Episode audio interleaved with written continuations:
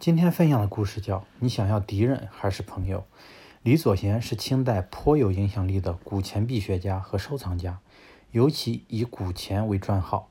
考进重士后，李左贤供职于京都，闲暇时常到街市、广寺浏览古物文物。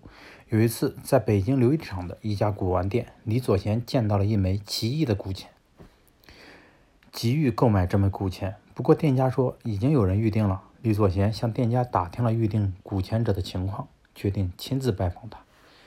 预定古钱的是一个收藏古玩的小伙子。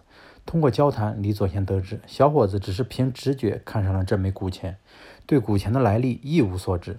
李左贤坦诚地向小伙子说明来意，表示愿意出更高的价，请他转让这枚古钱。没想到遭到了小伙子的拒绝。此后，李左贤又数次拜访小伙子，与他交流收藏经验，还送给他两幅珍贵的书画。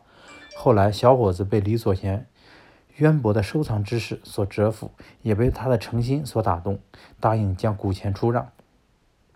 李左贤的好朋友张全得知这件事，得知这件事情后，连连摇头：“你太傻了，何必如此大费周折呢？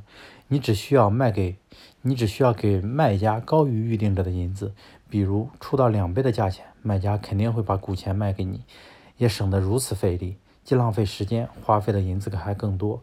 李左贤反问道：“你是想要一个敌人还是朋友？”张全不明其意。李左贤笑着说：“我当然知道可以通过这种伎俩获得古钱，但这样我便把小伙子推向了敌对的位置。而现在小伙子成了我的朋友，你觉得哪种做法更划算呢？”后来，小伙子与李左贤成为收藏界的盟友，经常切磋学问，相互投赠。